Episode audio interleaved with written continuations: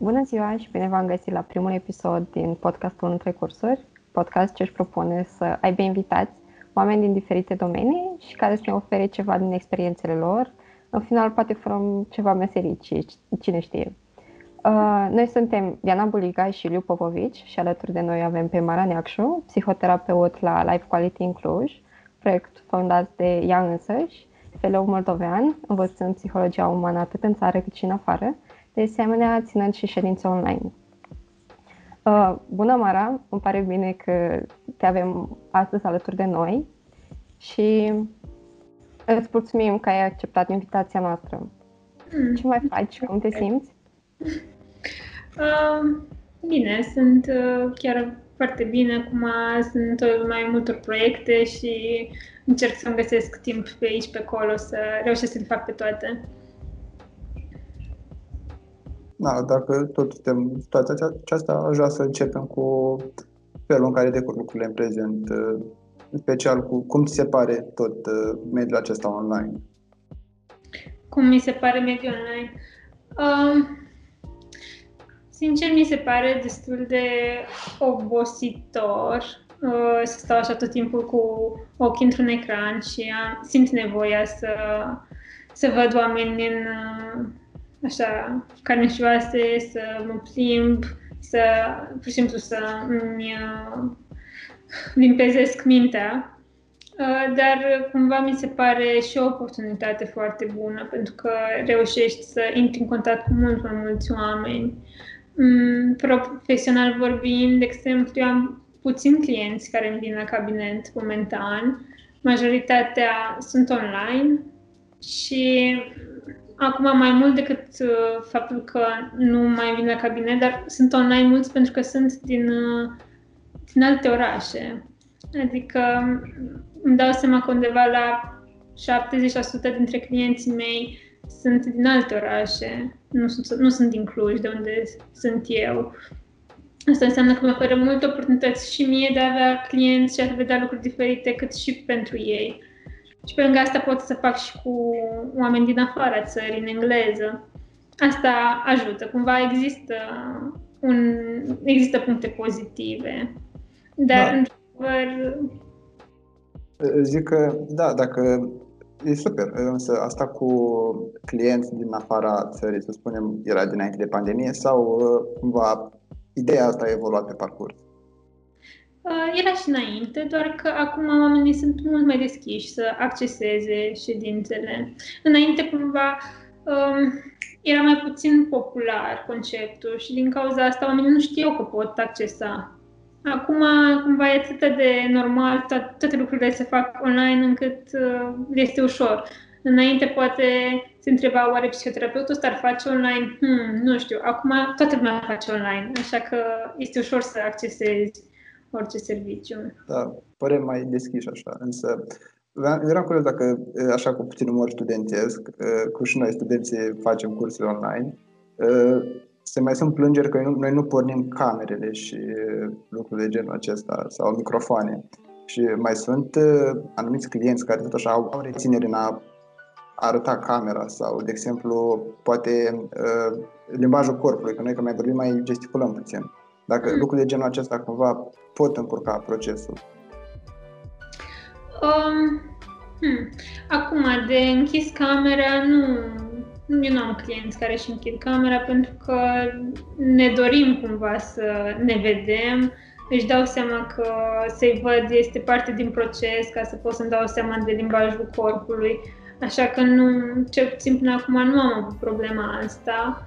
Um, acum, sincer, Mm, decât să-mi vină clientul în uh, cabinet cu mască și să nu-i văd fața. De multe ori prefer să-mi vină online, pentru că așa pot să-i văd mai degrabă mm, fața și limbajul ăsta non-verbal. Însă, față de ședințele offline, în online e cam aceeași, uh, uh e același vibe, este, se simte diferența între uh, cele offline și cele online? Eu cred că este mai degrabă o chestie de preferință personală. nu aș zice că e neapărat diferit. Atât timp cât te conectezi emoțional cu cealaltă persoană, e, e în regulă. Um, pe lângă asta, dacă te gândești și la studii, studiile făcute spun că nu contează dacă ești față în față sau în, uh, în online, cam aceleași rezultate ai. Ceea ce înseamnă, cumva, rezultatele în psihoterapie sunt bazate foarte mult și pe relația terapeutică și dacă reușești să construiești și să menții relația terapeutică și așa, e total în regulă. Eu chiar cred că este o chestie de preferință personală mai degrabă, dar nu, nu cred că impactează neapărat uh, rezultatele și progresul. Da, și Acum, dacă tot suntem online, poate acum uh, oamenii își pot face și mai uh, mult uh, tupeu să vină la un psiholog sau psihoterapeut, că posibil, de exemplu, de unde mai vin eu, sunt anumite cazuri în care ne-ar fi, ne-ar fi frică sau rușine să, spu- să le spunem părinților sau cunoscuților că simt că aș avea nevoie să mă duc la cabinet și puțin își fac tupeu sau se impun în a chiar avea autoritatea de a-și permite să meargă la cabinet. Adică, cred că ai întâlnit cazuri de genul acesta, nu? Mm. Da, de multe ori este mai ușor așa să faci online, că te gândești, nu pierd timpul pe transport, nu trebuie să mă confrunt cu, cu anxietatea pe care aș putea să o am dacă intru într-un cabinet exact. Așa cumva, dacă ești ascuns un pic în spatele ecranului, uneori este mai ușor. În același timp, dacă mă gândesc la clienții care îmi vin în continuare la cabinet, sunt tocmai clienții care nu vor să fie acasă, pentru că acasă nu au intimitate ca să vorbească și au nevoie de un spațiu așa uh, de siguranță în care să meargă. Da, e, e super cum funcționează asta. Și da, cumva cred că înțeleg cu asta cu spațiul care vor să-și schimbe locul ca să fie mai uh, deschiși. Însă ideea e că mulți nu știu sau nu știm din ce punct credem că am avea nevoie să mergem la un cabinet sau să fie doar ceva ca mersul la, un, la doctor, ceva periodic, fără să simțim o anumită, un anumit mesaj, gen ocazional. Hmm. Um, de obicei, oamenii simt nevoia să meargă la un psiholog dacă ceva se întâmplă în viața lor, nu știu, sunt foarte triști, au o perioadă mai lungă în care sunt triști sau, um, nu știu, au probleme de re- relaționare, au multe certuri, sunt foarte furioși sau orice, nu știu, orice s-ar întâmpla în viața lor și simt că nu ar putea să facă neapărat față singuri sau ar vrea să învețe să facă față mai bine. De multe ori sunt părinții sau prietenii care le mai spun, uite, poate ar fi bine să mergi să vezi un psiholog, ar putea să te ajute cu problema asta. Sunt oameni care vin și pentru dezvoltare personală, să, să exploreze lucruri despre ei, să vadă care le sunt valorile, să vadă cum își pot îmbunătăți relațiile. Sunt multe motive pentru care oamenii vin. Acum, dacă nu ai un obiectiv neapărat, cumva poți să găsești, evident. Dacă vine cineva și nu are neapărat un obiectiv, dar vrea să găsească unul pentru că vrea să dezvolte ceva, e în regulă, dar nu, noi nu, nu știu, nu, noi nu scormonim în emoțiile oamenilor, noi nu încercăm să scoatem la suprafață lucruri uh, pentru care clienții nu sunt pregătiți. De aceea noi cumva lăsăm un pic la ei, să vedem dacă ei au o problemă, dacă ei vor să rezolve ceva. Că eu nu o să mă duc să scormonesc în toate emoțiile lor și în copilăria lor, să le scot la suprafață lucruri pentru care ei poate nu sunt pregătiți în momentul ăsta să, să le simtă sau să le rezolve. Fiecare lucru iese la suprafață atunci când e momentul lui și când ai resursele necesare să, să-i faci față că tot vine vorba de, distre- de tristețe și uh, de multe ori cam asta, din punctul meu de vedere, cam asta e uh, motivul principal pentru care unii oameni merg la psiholog.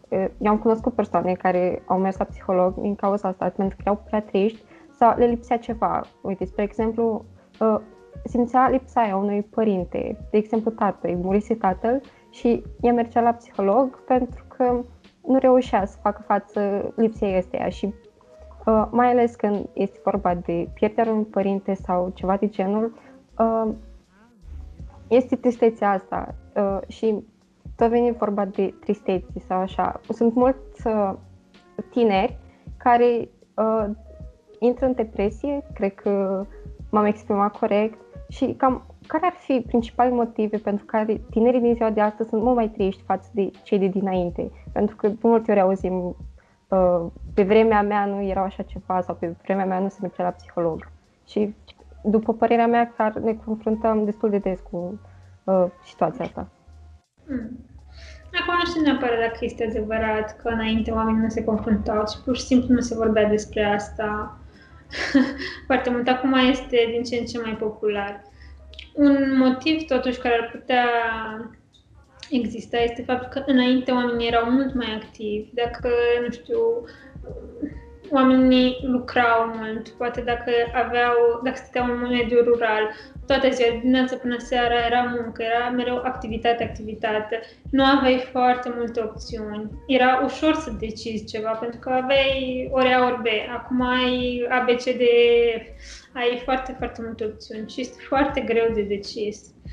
Acum, tinerii din ziua de astăzi nici nu mai au la fel de multă activitate și mai ales activitate fizică. Este destul de importantă. De obicei, de exemplu, dacă mm, sunt persoane care au depresie, primul lucru pe care l-am face ar fi o activare comportamentală, adică să înceapă să facă ceva, orice, nu știu, să dea o tură în jurul blocului, să-și facă un nou dimineața la mic dejun, să facă voluntariat, orice, orice care i-ar pune corpul în mișcare este cumva primul pas spre a te simți mai bine.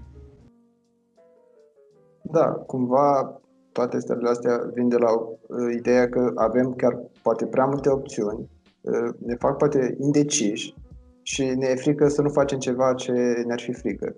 Și cred că uh, problema asta, adică problema asta începe să apară, cred că mai mult, să spunem așa, dacă suntem aici la podcast pe această temă, în viața studenției în care noi aici avem timpul cu siguranță altfel față de la școală, de când eram cu părinții acasă și e foarte important să știm ce facem în timpul liber. Adică acum mă gândesc mult mai mult decât în ce, ce fac în timpul liber acum. Și da, și am mai confruntat anumite probleme care nu știam ce să fac uh, timpul liber, dar am reușit să fac eu, am ajuns și aici. Și însă ideea e că nu, e ușor să spui în exterior, așa că na, am început să fac voluntariat, mi-am trecut cu toate problemele. Însă e nevoie de un tupeu, adică să ai curaj să faci pasul ăla, să știi sigur că vrei să faci asta. Și tot vorbim de multe opțiuni. Cumva începem să fim și zgârciți cu timpul nostru liber, adică simțim că nu s-ar merita. Și na, vrem să știm și câte, ceva de experiența ta de student, cum, dacă ai înfruntat și tu această situație sau ce, uh, cum ai făcut-o? Mm. Mm. Când eram student, pe lângă cursuri eram în asociația studențească, era ASPS, era uh, Asociația Studenților de la, de la Psihologie. Și acolo făceam multe proiecte, aveam, like, cumva nu aveam partea asta, nu, nu am avut partea asta de tristețe, poate am fost norocoasă, dar uh, cumva am simțit faptul că aveam mulți oameni în jurul meu, că simțeam că lucrurile pe care le fac au impact și contează și ajut ceilalți oameni și cum ajut societatea. Um, cumva îmi dădeau foarte multă bucurie și simțeam că are sens, că am sens eu ca persoană și asta e un lucru important.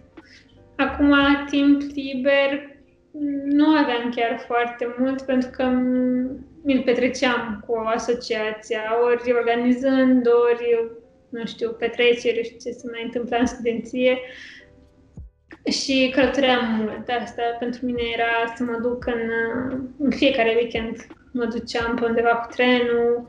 Um, asociația mea era și într-o federație și cumva cunoșteam oamenii din mai multe asociații de studenți de psihologie din țară și mă duceam într-un weekend, nu știu, în Timișoara, într-un weekend în Cluj, într-un weekend în Iași, într-un weekend în Sibiu și, nu, cumva dacă îi cunoșteam, puteam să mă duc să stau la ei, vorbeam, mai făceam nu știu ce proiecte, cumva eram mereu, mereu activă. Și asta pe mine m-a ajutat foarte mult atunci. Da, da, aș putea spune că ai început mai bine decât mine facultatea. Eu, primul an, am simțit multe goluri, simțeam că eu aș fi putut face mai multe, dar din anul 2 am început să, să mă schimb puțin, să fac lucruri și astfel să mă și cunosc mai bine și am realizat că înainte aveam așa reținere, nu, nu gen persoană care se călătorească, îi place să stea acasă, da, mă consideram mai introvertit, dar am realizat că ce bine ar prinde niște călătorii, mai ales acum după pandemie și aștept să apară oportunitatea. Și da, asta e, dacă aș fi un sfat pentru studenți care ar întâmpina această problemă. Mm, de tristețe. Da, uh. de timpul liber și tristețe. Astea două, sigur, se leagă între ele foarte mult. Da. Um, i-aș întreba probabil câte lucruri care le fac plăcere fac într-o zi. Pentru că mi se pare destul de greu să fii fericit și bucuros și să-ți placă viața ta dacă nu faci absolut nimic care te face fericit în uh, viața ta de zi cu zi.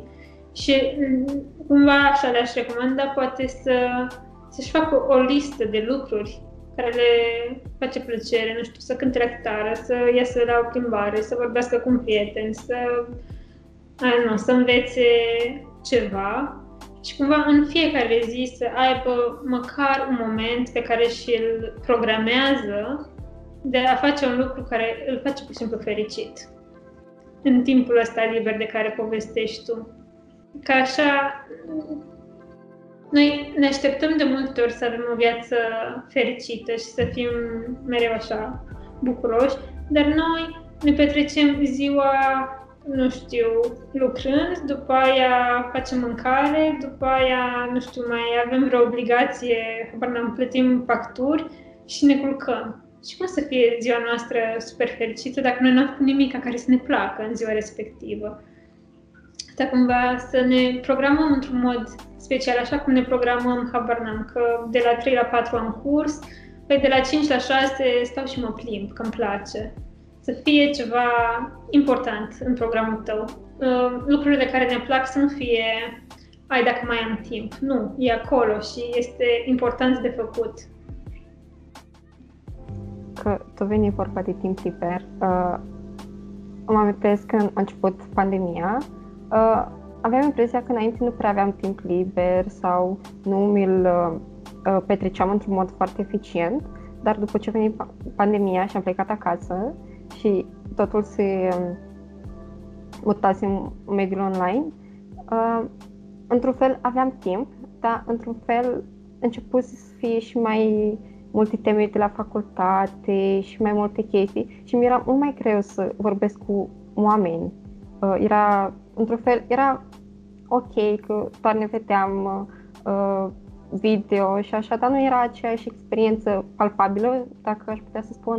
Uh, într-un fel, îmi lipsea interacțiunea asta cu oameni, uh, să-i văd, să ne bucurăm. Și nu cred că a fost uh, situația asta doar la mine și uh, ai mai întâlnit astfel de probleme, ai mai discutat cu uh, unii tineri pe situația asta și cum au reacționat ceilalți și cum ar fi fost mai ok să reacționăm.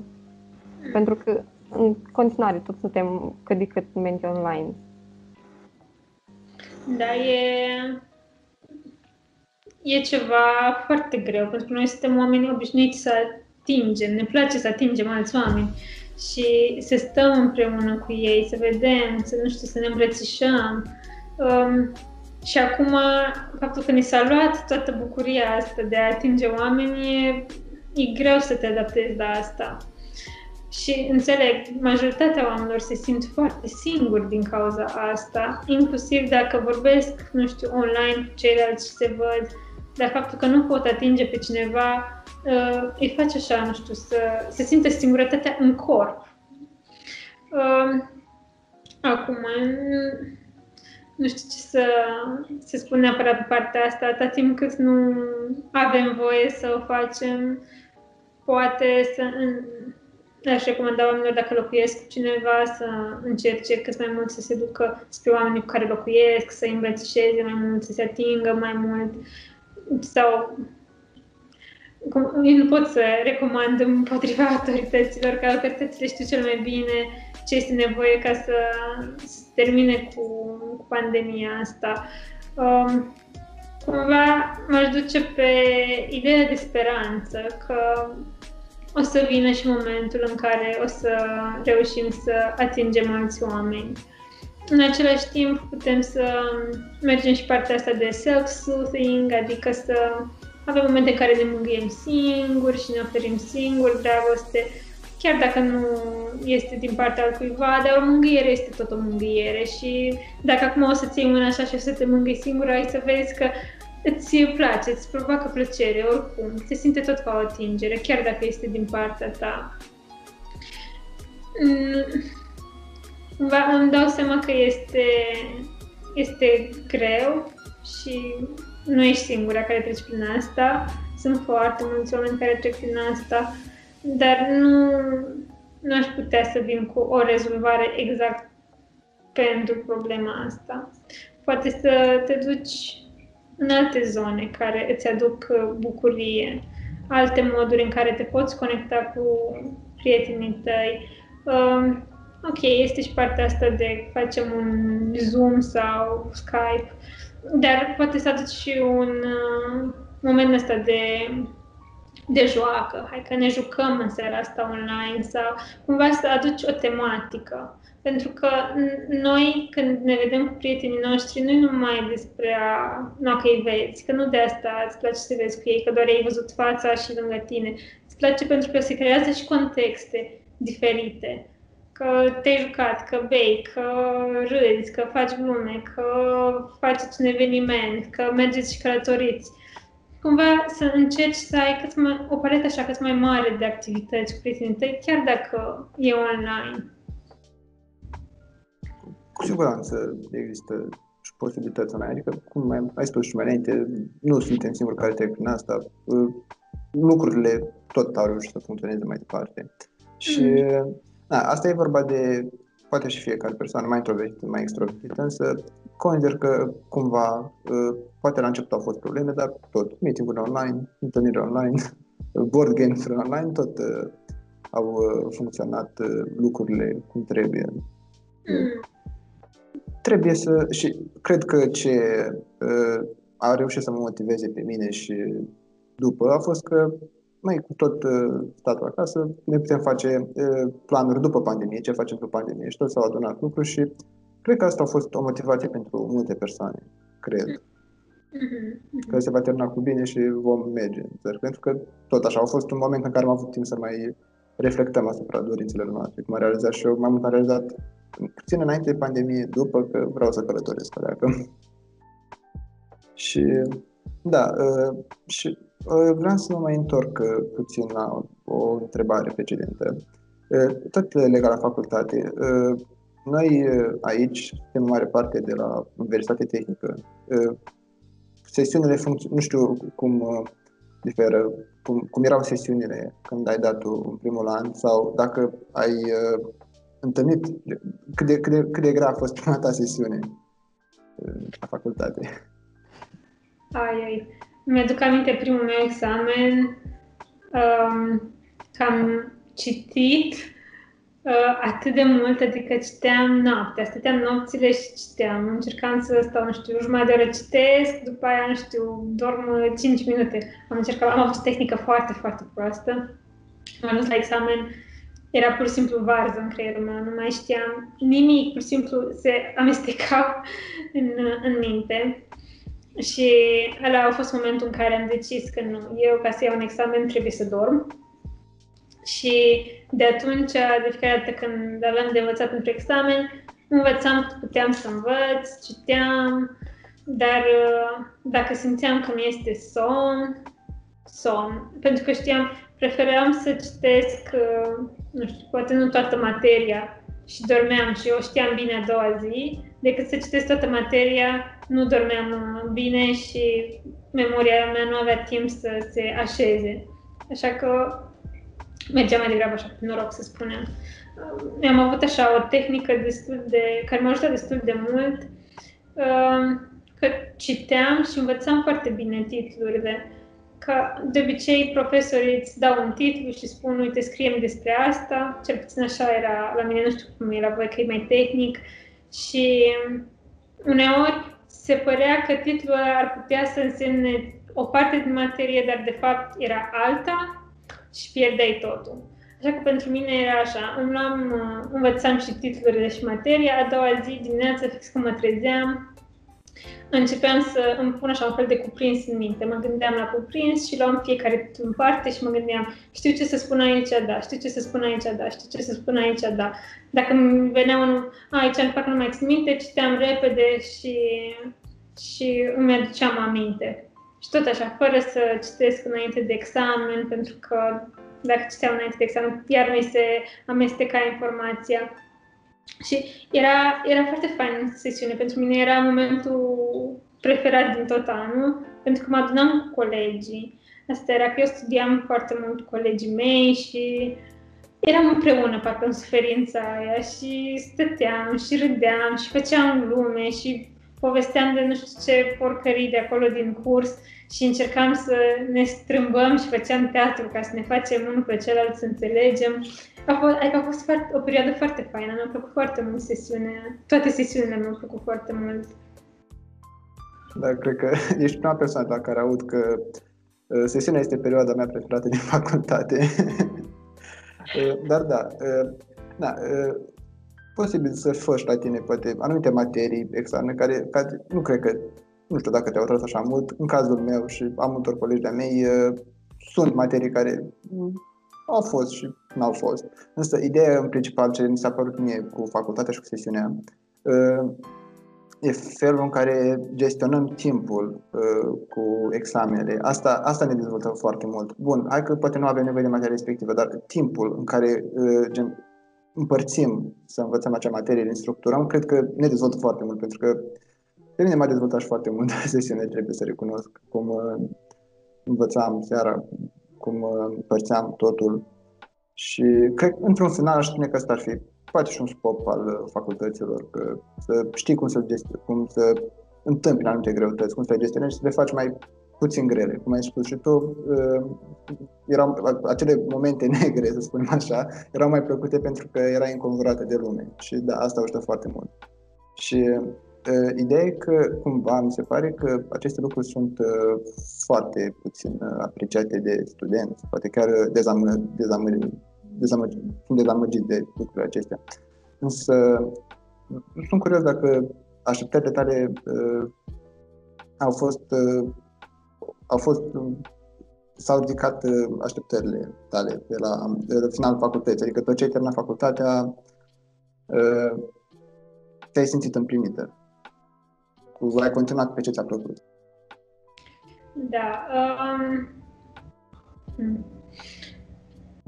Au fost cursuri care m-au ajutat, la facultate au fost și multe cursuri care poate nu m-au ajutat neapărat, dar um, facultatea m-a ajutat în general pe partea asta de, cum spuneai tu, planificarea timpului sau de a învăța să respecti deadline-uri, de a învăța să relaționezi cu oameni care poate îți plac mai mult sau mai puțin. Uh, Uh, de a învăța să relaționezi poate cu autoritatea. Poate erau profesori care nu-ți plăceau neapărat, dar învățai cum să, cum să vorbești cu ei, cum să trăiești într-o lume cu oameni care sunt diferiți de tine, practic. Um, în orice materie, oricât de interesantă sau neinteresantă, oricum îți iei ceva, măcar o frază acolo care, nu știu, construiește la personalitatea ta, la cine ești tu, la credințele tale.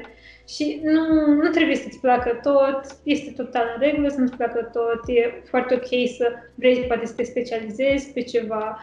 Uh, cred că ar fi și ciudat să mergi la o facultate și să spui îmi plac absolut toate cursurile. Chiar cred că cumva oamenii au anumite preferințe și that's ok. Uh, de multe ori, în cadrul, în pentru studenți, uneori le se pare că nu și-au ales facultatea potrivită, mai ales din cauza cursurilor care nu le plac sau le se par mult prea complicate și am impresia că nu, nu-i de ei. Uh, și să zicem că își găsesc hobby-uri care le oferă o oarecare uh, metodă de backup în cazul în care nu le place, dar uh, ce vreau să spun e că le place într-un fel facultatea, dar nu au impresia că acolo e de ei. Uh, cum ar fi mai ok să facă? Să renunțe la ceea ce a început, să nu mai ducă până la final, să meargă pe partea pe care el are impresia că o să meargă sau să rămână în continuare să termine facultatea pe care a început-o? E o întrebare foarte grea și chiar depinde de la caz la caz. Fiecare persoană știe și simte și poate să-și ia decizii pentru, pentru ea. Acum, cunosc mulți oameni care au renunțat la facultate și au început alta. Cunosc uh, oameni care au terminat facultatea ca să aibă partea de am studii superioare dar fac total altceva, nu știu, au învățat uh, singuri programare, de exemplu, și lucrează în programare. Uh, dar asta este o decizie foarte, foarte personală și nu aș putea să dau un sfat că chiar este diferit la fiecare persoană. Dar în același timp aș spune că e ok să ai curaj să, să renunți la o facultate dacă chiar simți că nu este ceea ce vrei tu și ai ți-ar plăcea să faci altceva în viață. Sunt, adică, sunt destul de puțini oameni care uh, activează în domeniul în care au studiat. Oricum. Așa că chiar e la alegerea fiecăruia dacă termină sau nu facultatea, dacă le place sau nu. Dar cumva să meargă mereu cu ideea asta, uite, chiar dacă termin facultatea asta și poate nu-mi place, e ok, poți să activezi în alt domeniu, că sunt atâția oameni care fac asta. Să nu fie presiunea ui, dacă termin facultatea asta, o să trebuiască să fac asta toată viața, că nu e neapărat așa.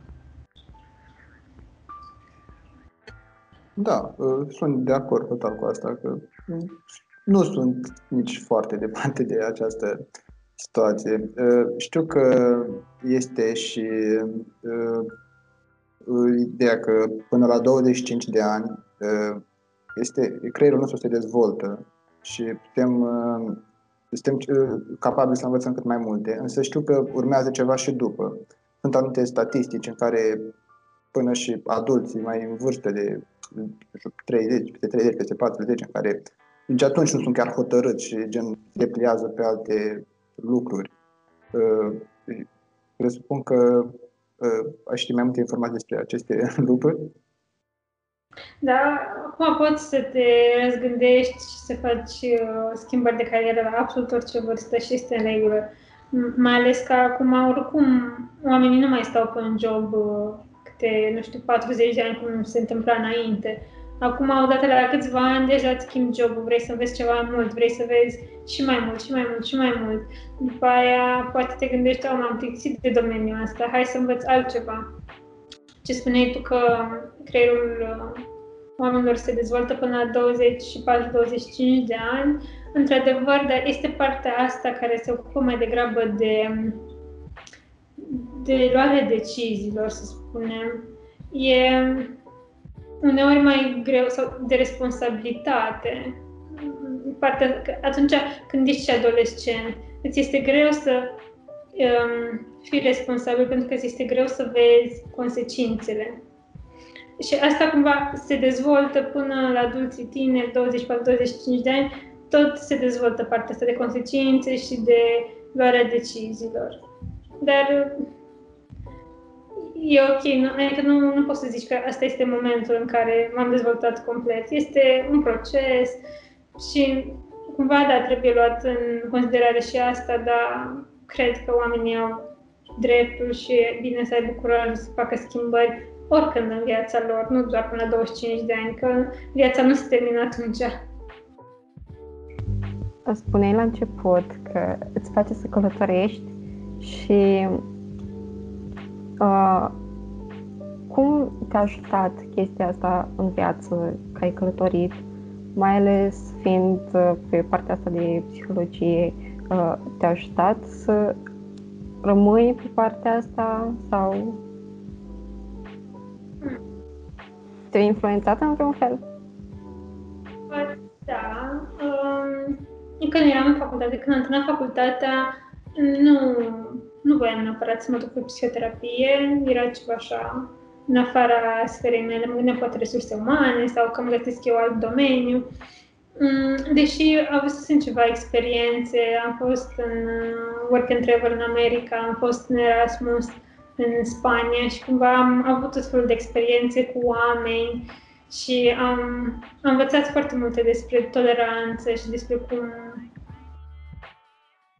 cum sunt pur și simplu oameni, de ce fac ceea ce fac, care este cultura lor. Și mi-a plăcut foarte mult partea asta, dar în continuare nu aveam neapărat curajul să mă duc să zic, uite, o să fiu psihoterapeut.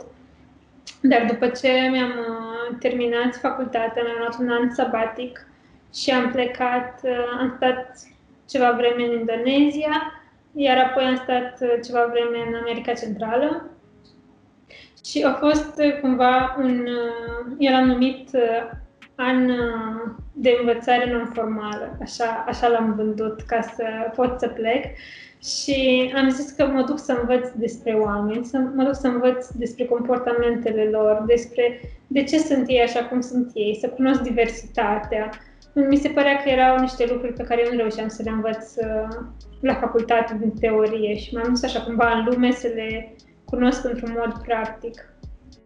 Și după anul ăsta în care am avut tot felul de experiențe, um, atunci am decis eu în sfârșit că calea mea este psihoterapia și că mi-ar plăcea să fiu cu oameni, să-i văd cum cresc, cum se dezvoltă, să-i ajut, nu știu, să plantez niște semințe în ei și să văd cum în timp ele cresc și, și reușesc cumva să, să ajungă la versiunea lor autentică, cea pe care o vor ei. Da, adevărat. Deci călăt- călătoritul în concluzie ajută foarte mult. Și trebuie să ne ținem de acest lucru și na, că ai continuat pe acest domeniu, te-a ajutat să înființezi și life quality, presupun. Mm-hmm. Și cum, cum a fost această inițiativă și ce ce experiență ți-a oferit această experiență, ce, această, acest proiect? Hmm.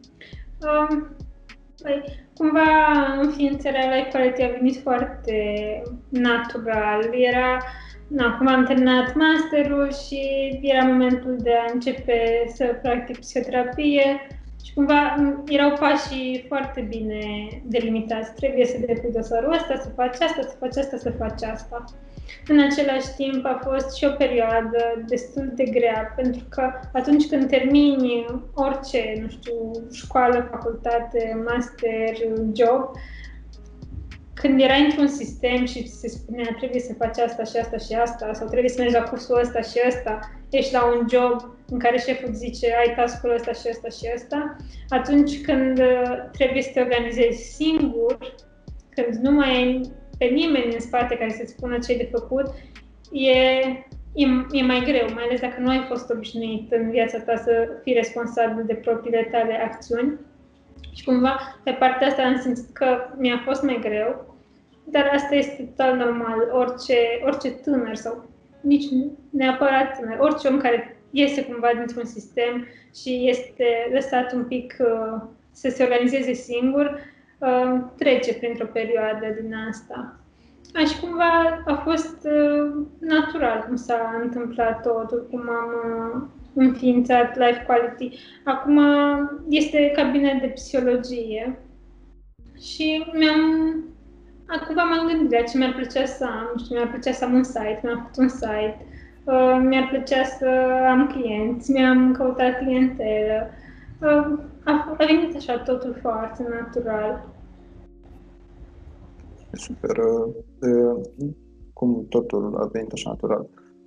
Posibil ca mulți studenți să, să se gândească că e posibil ca și ei să-și înființeze propria firmă, propriul proiect, însă cumva nu toți au acest, să spunem așa, această energie naturală ca să o facă și îi blochează puțin uh, zona de confort. Uh, când încep să fac lucruri noi și cu siguranță începerea unui proiect de genul acesta este un lucru foarte nou. Uh, tu ai întâmpinat vreodată probleme cu zona de confort și să spunem, din toate poveștile astea, aș putea spune că nu mi s-a părut că ai, ai întâmpinat. Însă, cred că au, au fost clienți care au avut probleme cu ieșitul zone din confort. Nu? Mm.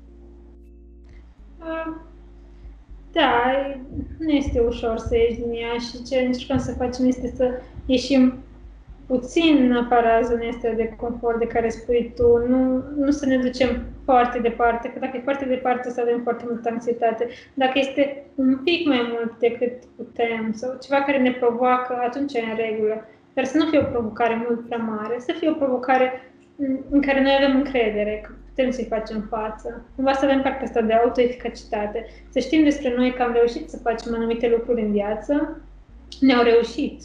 Noi am, am avut proiecte care ne-au reușit și acum, evident, avem un nou proiect care o să ne reușească.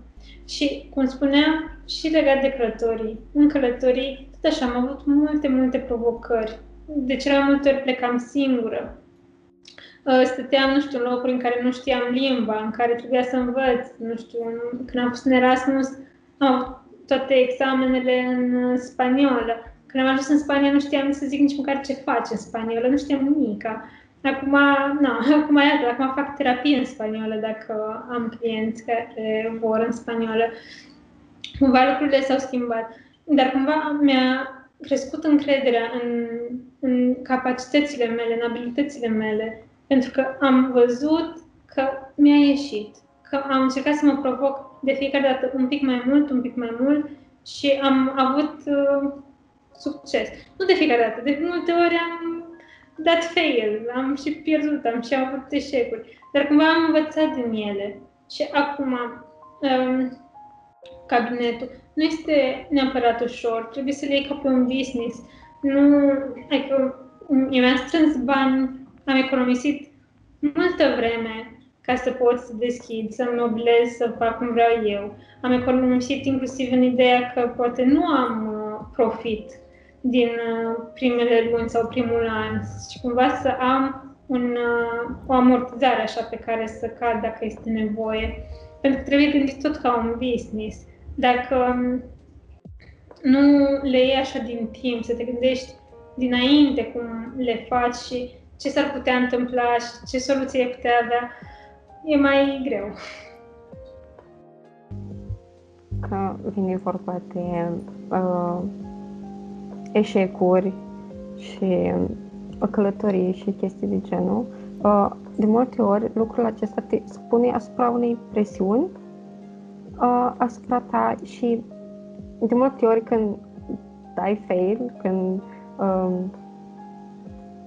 când nu ai reușit să faci ceea ce îți propuneai, să spun așa, uh, de multe ori te demotivezi. Și chestia asta te macină uneori. Uite, pe mine una chiar mă macină de multe ori când uh, greșesc, uh, mă gândesc, încep să mă gândesc de ce am greșit sau încep să o gândesc foarte profund, dintr-un prea multe amănunte. Și de multe ori îmi dau seama că e greșit punctul ăsta de vedere pentru că mă maci mult prea mult și de multe ori nu e ok nici pentru sănătatea mea mentală și cred că sunt multe persoane care se confruntă cu uh, chestia asta, că se dezorientează și cam cum ai crede, cum, ce sfat ne da uh, să reușim să avem grijă de sănătatea noastră mentală. Uh, poate ceva, un lucru simplu pe care să-l facem uneori sau uh, periodic. Da, cred că mă rog, toată lumea trece prin asta să se gândească ce chestii greșite au făcut și vai și rușine și ce fel de emoții mai simt și ruminație, că am făcut aia și tot o repet în minte. De multe ori asta vine din faptul că nu acceptăm emoțiile respective, nu putem să acceptăm, cumva negăm faptul că ar trebui să se întâmple astea. Exemplu, nu trebuie să fiu trist, nu trebuie să fiu furios, nu trebuie să am niciun eșec pentru că dacă nu am niște emoții care nu îmi plac. Uh, cred că ce le-aș recomanda oamenilor ar fi să stea cu emoția respectivă, de ce-o fi rușine, stânjeneală, vulnerabilitate, și să nu mai încerce să o mai evite, să o bage sub preș, să spună că nu există. Pur și simplu să stea, să o simtă în corp, pur și simplu să stea, să vadă cum se simte în corpul meu, nu știu, rușinea sau vulnerabilitatea. Și vezi, nu știu, poate mă gând la palmele, poate simt presiune în stomac, poate, nu știu, mică picioarele. Cum se simte pentru fiecare și să nu judece că se simte bine sau nu, dacă e senzație bună sau nu, ci pur și simplu să stea cu senzația respectivă și să respire în ea și să accepte că există. Că este o emoție care există și care e ok, că e acolo și poate că ne trimite un mesaj, dar pur și simplu să stea cu emoția. Dacă nu o accepti, dacă o eviți, dacă încerci să o ascunzi, să negi că ea există, nu, nu o să te ajute, nu o să poți să-i faci față. Singurul mod de a-i face față unei emoții este să accepti că ea există și că e acolo și că te poți simți și rău. Poți să te simți și, nu știu, trist și furios. Și ok. Toți oamenii au toate emoțiile. Nu poți să alegi să, așa, din, într-o paletă mare de emoții, tu să le alegi doar pe alea care îți plac. Nu, noi avem toate emoțiile astea, toate există în noi și e bine să le acceptăm pe toate. Deci, ca, așa, ca sugestii pentru oameni să fie puțin mai umaniști cu ei, să nu fie așa de stoici și, și să-și ignore sentimentele, nu? Să-și ofere partea asta de compasiune. Dacă, dacă vă este greu, de exemplu, să acceptați că ați greșit ceva, gândiți-vă ce aș spune cel mai bun prieten dacă ar trece prin același lucru. Și atunci să-ți spui, în loc de numele cel mai bun prieten, spui numele tău și spui, nu știu, de exemplu, Diana. Și îți spui ție, Diana, este ok să, nu știu, iei un șapte la nu știu ce examen. Nu este sfârșitul lumii, tu ai studiat, e bine ce știi, nu știu ce îi spune tu prietenei tale cel mai bune. Numai că să pui numele tău și să simți așa că ești cea mai bună prietena ta sau tu, Iuliu, tot așa, să vorbești cu tine ca și cum ai fi cel mai bun prieten al tău. Este un podcast și numele podcastului se cheamă Între Cursuri. Uh, uh, noi suntem puțin presați de timp și suntem și noi între cursuri și urmează să avem și noi un curs. Aș vrea să-ți spun o întrebare ca de final. Uh, care este uh, board game-ul tău preferat pe care îți place sau îl joci periodic? Mm vorbim preferat. Cred că îmi place foarte mult Activity, pentru că are partea asta de, de distracție, de mimă. Pentru mine mima este chestia care mă distrează cel mai tare. Și îmi place cel mai mult să-l joc cu când este și prietenul meu, prietenul meu este spaniol, nu este român și este destul de greu să înțeleagă toate expresiile din uh, joc și cumva trebuie să mimeze și să explice și este foarte, foarte amuzant că nu are niciun sens. Pentru noi, când ai o expresie, de obicei încerci să dai sensul expresiei. El ia fiecare cuvânt în parte și nu are absolut niciun sens, dar cumva îmi dau seama că că îl cunosc destul de bine încât să îmi dau seama ce vrea să spună, așa intuitiv mai degrabă decât uh, din ce văd. Și mi se pare foarte, foarte distractiv. Îmi place foarte mult să, să joc cu prietenii când vin pe la noi. Da, știu cum e cu activity de obicei, când trebuie să mimeze cam lasă cu o atmosferă. Uh, și încă un lucru, uh, dacă de la board game să trecem și la o carte, ce, care carte ți-a plăcut ție cel mai mult și vorbind de asta, uh, cu tot pandemia asta m-am reapucat și eu de citit cărți. Mai mult mă duc spre cele filozofice, puțin psihologice. Hmm. Uh, carte preferată? Ioi. Este... Eu nu prea am chestii preferate neapărat. Îmi, îmi plac foarte multe lucruri și nu, nu încerc să le fac o ierarhie. Aș, oare o carte de psihologie sau o carte de beletristică? Ce ați vrea să știți? O carte mm. care ție ți-a plăcut sau ți-a lăsat un sentiment aparte. Care, prima carte care ți-a venit în minte și ai citit-o, spre exemplu. Mm, Habar n-am, o să zic pe cea mai recentă, că mi-a plăcut oricum. nu, n-aș zice nici că e cea că e preferată sau whatever, dar e o carte care mi-a dat așa un feeling good, care se numește Acolo unde cântă racii și a fost foarte cute. Mi-am dat seama că în ultima vreme am citit foarte mult, uh, multe cărți de psihologie și mi-a lipsit foarte mult partea asta de beletristică și acum a fost o carte care nu este nici cea mai bună, nici cea mai rea. Pur și simplu a fost o carte care se citește repede și îți dă un sentiment ăsta de feel good. Și a fost exact ce aveam nevoie în momentul ăsta. Nu... Și na, cumva nu, nu, nu mi-a venit neapărat în minte altceva. Dar it's nice. Dacă aveți așa nevoie de să vă relaxați, e o carte faină. De trecut pe listă. Ok, îți mulțumim că ne-ai acordat din timpul tău pentru întrebările noastre, pentru studenți, cât și pentru oameni în mod normal și încă o dată îți mulțumim.